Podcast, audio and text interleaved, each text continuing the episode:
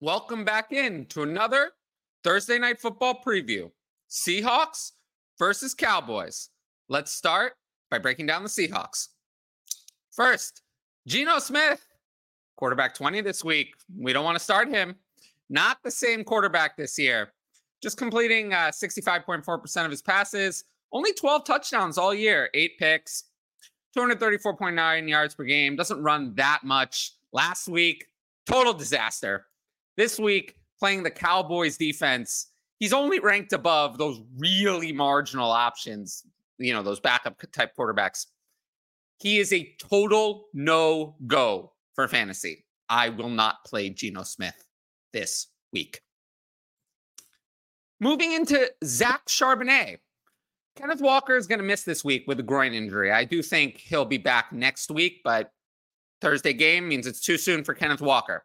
That leaves Zach Charbonnet playing a monster role 85 and 88% snap shares the last two weeks.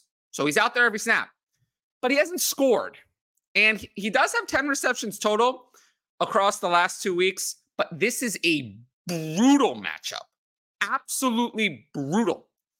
And I do worry that they could fall way behind. The running game entirely is scripted out, and Zach Charbonnet doesn't deliver. So I have him running back 24. There's a lot of decent running back plays this week. Kind of a mix between the expected volume versus the very tough matchup.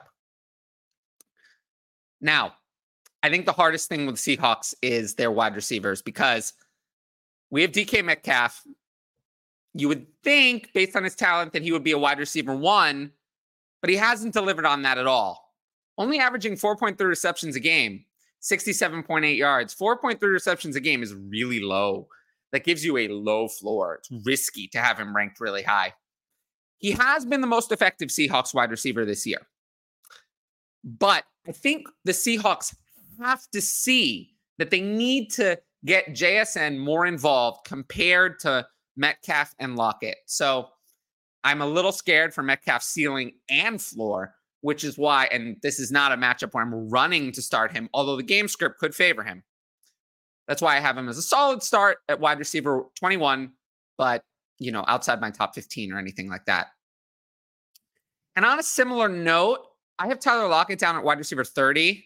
Talking about someone who's averaging just 52.3 yards a game. Uh, so the yardage ceiling is not there like it is with DK Metcalf. I still think Metcalf is the preferred option near the red zone over Lockett, at least.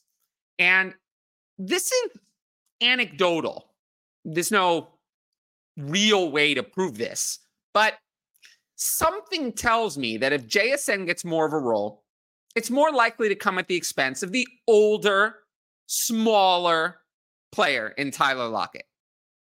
Just a, a, feeling that that's where the targets would come from, not from DK Metcalf. I think DK Metcalf is a part of the Seahawks' long term plans. Tyler Lockett's already 31. So, just generally, I would think it would come out of Tyler Lockett's pool. But until I see otherwise, I'm still going to rank Lockett as the second Seahawks wide receiver. Wide receiver 30 with a lot of byes. I would rather not play him but I understand if you have him, you're probably in a situation where you're forced to play him. Speaking of JSN, unfortunately, it's wish casting at this point. We can say, oh, we want JSN to get more of a role, but until we actually see it happen, I can't rank it as if it's already happened. I do have him ranked a little bit higher this week than I did last week. I think that the and wide receivers closer as a whole. I do think the big catch, the one handed catch, is going to help. But how much higher can I rank someone who hasn't topped six catches or 65 yards in any game this year? Two touchdowns all year. I need to see more before I rank him inside the top, you know, wide receiver three range inside the top 36. Uh, quick note on Noah Fant. His target share is similar to Kenneth Walker or Zach Charbonnet. Uh, it, I do think he's still talented and got stuck in a horrific situation the last two years. Uh, I'm interested in him in Dynasty for where he signs in free agency, but for this week, totally off the radar. And then the Seahawks DST, forget them. Playing Dallas, great offense, it's a brutal matchup for DSTs. Seahawks defense has been horrible anyway. We are not playing them.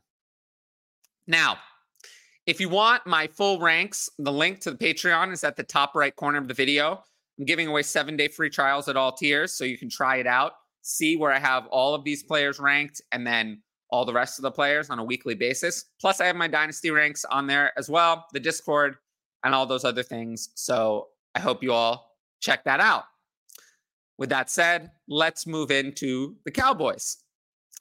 Dak Prescott, I have him QB3.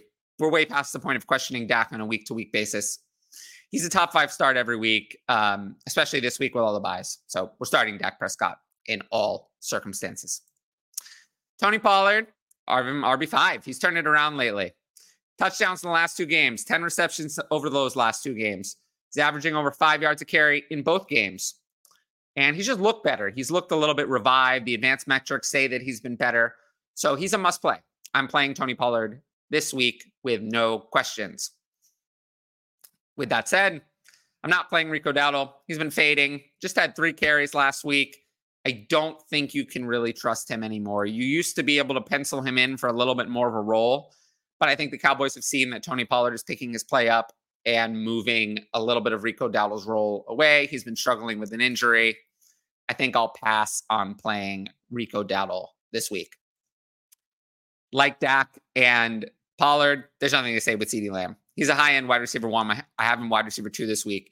He already has 1,066 yards and 78 catches in 11 games averaging 7.1 catches and 96.9 yards a game. That's almost a 17 point PPR floor uh, without even including touchdowns. He's a stud. Play him every week, and he's a dynasty star. Now, I would say probably the most interesting player, the one I expect to get the most questions about this week in this game, is Brandin Cooks. He hit a season high 80% snap share last week. He had four for 72 and a touchdown on five targets. The volume's not really there, but he has the potential to hit. There are worse boom bust plays. There's a lot of byes. This is a high powered offense. I am okay rolling Brandin Cooks out there if you need to. I don't have any problem with playing him this week. So, wide receiver 37. Someone I do have a problem with playing is Michael Gallup. He's done nothing. Below 50% snap share in all of his last four games, averaging a miserable 2.5 receptions for 32 and a half yards per game this year. If there weren't bye weeks, he wouldn't even have a fantasy ranking. So he's only wide receiver 59 because there's so many teams on bye. He is irrelevant. And, you know, we're getting to the point where he might be a cut in dynasty leagues. That's how far Michael Gallup has fallen off. Uh, Jake Ferguson, though, he's actually second on the Cowboys this year with 58 targets, which isn't that many, but for a tight end, it's not bad. He's averaging 3.6 receptions for 38.3 yards a game. That's like okay, but the touchdowns give him the higher ceiling compared to some other tight ends. This is a strong offense. I will say lately, it feels like he's ceding a little bit more work to Luke Schoonmaker. I know Schoonmaker scored a touchdown recently, which kind of hurt Ferguson's fantasy stock. So, tight end landscape is tough. I'm still playing him, but I'm not as excited for him as I was maybe in the past. And then lastly, the Cowboys DST. I have them at DST four. They're a rock solid play, but the Seahawks are a competent offense. I've seen the Cowboys ranked at DST one overall, and I think that's a little high. Geno Smith is a little healthier this week, so I don't have the Cowboys as my top overall defense, but they're still a play in almost every scenario. If you like the video, I appreciate you for watching. Make sure to leave a like, a comment, and subscribe to the channel. And make sure to check out all of our future content this week and in future weeks. But as always, I thank everyone for watching, and I will see you all later.